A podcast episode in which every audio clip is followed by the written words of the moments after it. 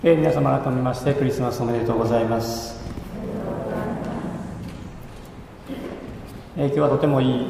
まあ、こちらではいいお天気になりました、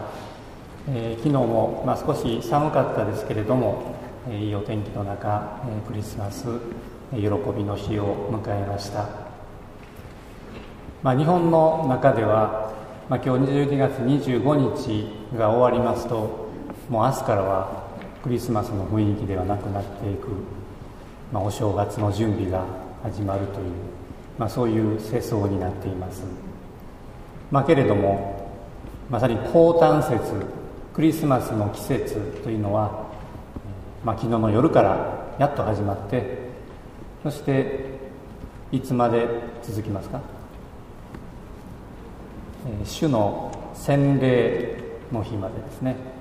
えー、来年年が明けて1月の、えー、9, 9日あ8日ですね。8日の、えー、主の洗礼の日までが、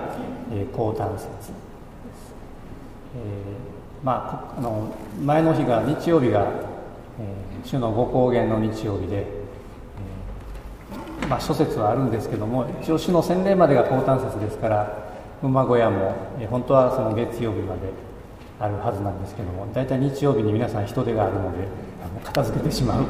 教会も結構あるんですけれども高誕節クリスマスのシーズンは主の洗礼までとなっています。クリスマスはこうして毎年訪れます。まあ、教会の季節暦も日本の日本といいますかね世界の暦と一緒でこうして毎年毎年、繰り返されます、救い主が来てくださったことをこうして喜びのうちに心に、刻み込んでそれをやはり、まあ、これからの1年間忘れないように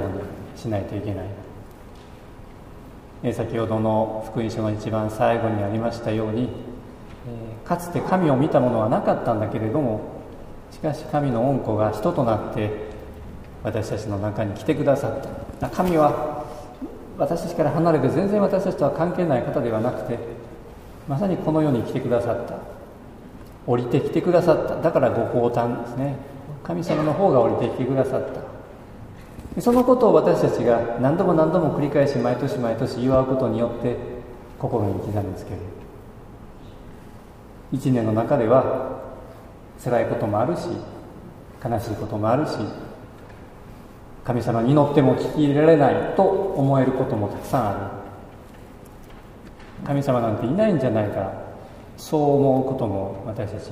自身あるいは私たちの周りにたくさんあります。でもその時に思い出す。いやいや神様は私たちのとこに来てくださった。私たちと共にいてくださいまあ、そのことを私たちが繰り返し繰り返し思い出します。繰り返すこと、まあ、そうして実は私たちも本当にこうして育てられてきました、えー、先日ある面白い話を聞いたんですね、えー、1年あ半年前ですね、えー、半年前に、えー、スペインから来日して、今日本語の研修をしておられるえ、ホセ神父様ですね今玉造りの、教会に住んで日本語の研修をされています。で、まあ、すごく熱心でですね日本語をどんどん覚えてこの間からもう日曜日のミサを始めてます。説教もねちゃんと日本語でしてですね。でそのホセ神父様が、えー、学校のけ学校も忙しいんだけれども学校の休みがあるわけですね。ちょっと夏休みであるとか楽器のお休みとか。そういう休みの時に、えー、何かお手伝いをしたいというふうに言ったので、えー、主任神父さん布の神様があじゃあということで、えー、尼崎にある、えー、ドームスガラシアねその、えー、施設の方でボランティアをしたらどうかと。あじゃあそうしますと言って、えー、休みごとに、えー、ドームスガラシアに行って、えー、ボランティアをしておられます。でまあいろんなこう体を動かそう手伝いもあるんですけれどもえー、主なボランティアの仕事は、えー、そこに入居しておられる、えー、シスターたちの話し相手になることですね。でシスターたちもすごく嬉しいんですよね。で、「あはじめましてどちらから来られましたか?」いやじゃあスペインから来ましたはじめまして」ね、で「あそうですか。私もどこそこの国に行ってました」のいろんなシスターおられるのでこう外国に派遣されたシスターも多いので、えー、あそういう話がね弾むわけですよね。お互いにとても素晴らしい。でホセシムさんがですねいや本当にあそこに行くのは自分にとっては素晴らしい。あのとても日本語の練習にもなるんです。というのは次の日行ったらまた「はじめましてどちらから来られましたか?」というそので「あ私ハチペンから来ました」というとこう同じ話をしないといけないですね。シスターあのもうベテランのシスターで、まあ、昨日のことは忘れてしまうのでまあでもそうしてあの繰り返すことによって、えー、日本語もね上手になってくるし、えー、またそうやって間をね関係を取り持つことができるようになりますまあ実は私たちもそうですよね。今日も来ている、えー、ちっちゃな赤ちゃんに対して私たちは何度も何度も同じことを繰り返してそしてそれを子どもたちは覚えていく。私たちも覚えてきました。だからこうして、えー、クリスマス、まあ、今年は私たちにとっては、まあ、ある意味で平和なクリスマスです、まあ、それをやはり私たちは心に留めてこれからの1年間いろんなことがあるでしょうけれども神様が共にいてくださると。そのことをやはり忘れないようにしないといけないでしょう。今日の先ほど読まれました福音朗読はご降誕の場面ではありませんでした。ヨハネの福音書の一番最初のとても意味深いところです。まあこれを一つ一つ解説していくとうんまあ、授業のようになってしまいますので、えー、一つの言葉だけに注目をしたいと思います。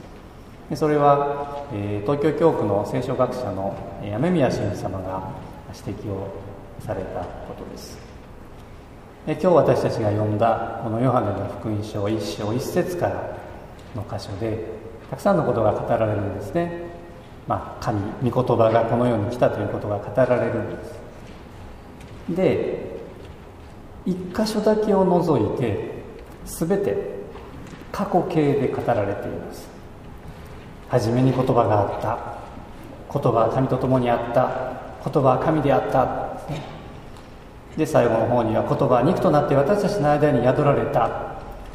私たちがその栄光を見たと。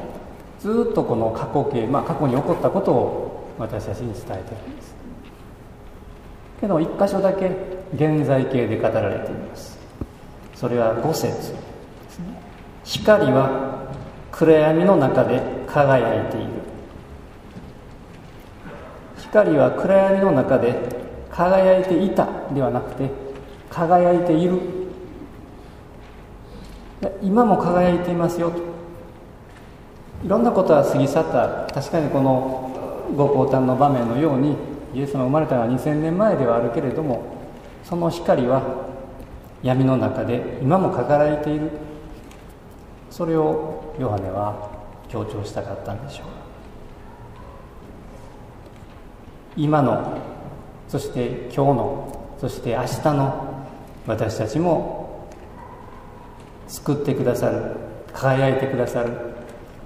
暗闇にいると思い込んでいる私たちの行く手を照らし導いてくださるそういう光ですよと。そのことを私たちに伝えてくださっています。では私たちはこの光をどのように見出すべきでしょうか？見出すことができるんでしょうか？いろんなことがある中で私たちがその光を見失わないように。まあやはり原点にいつでも戻ることでしょうこうして教会のミサに来て祈る。自分の家で祈る。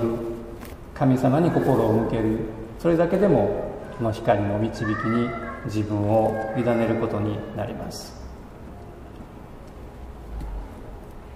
先月の16日に先ほどお話ししたドムスガラシアで梅原神父様が亡くなられました、まあ、今日ここに来たのはあ大連神父さんに読んでいただいたから来たんですけれども、えー、まあ、梅原神父さんに対する、え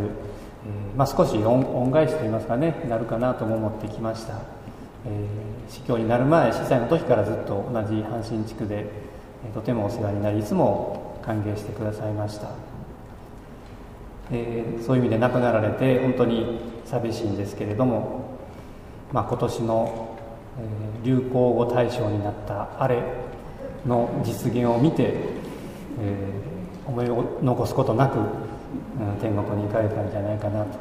思います、えー、そのあのあれの実現した、えー、翌日の話をいろんなところでしています、えー、あれを実現したチームのですね、えー、大山という選手がいるんですけども彼が語っていました、え、あれを実現した翌日に広島球場で試合があったんですね。で広島に行った。そうすると、えー、ファンが待ち構えていたんですね。で、えー、ファンがですね口々に言ったのが、えー、優勝おめでとうではなくて優勝ありがとうと言った。本当にファンの人は喜んでるんだなということを感動したというふうに言っていました。光である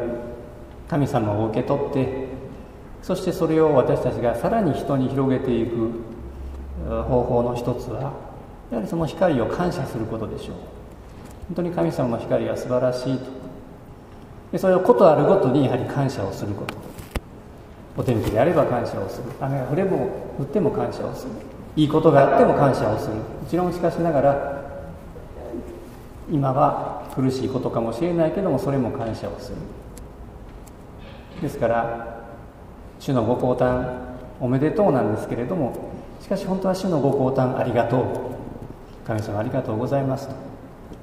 でそのことを心に刻んでこれからも歩んでいければと思います、えー、世界に平和を求める私たちの心の中にまず平和があるように私たちの心の中に平和があるために神様に全てを感謝するそういう心を養っていきましょう。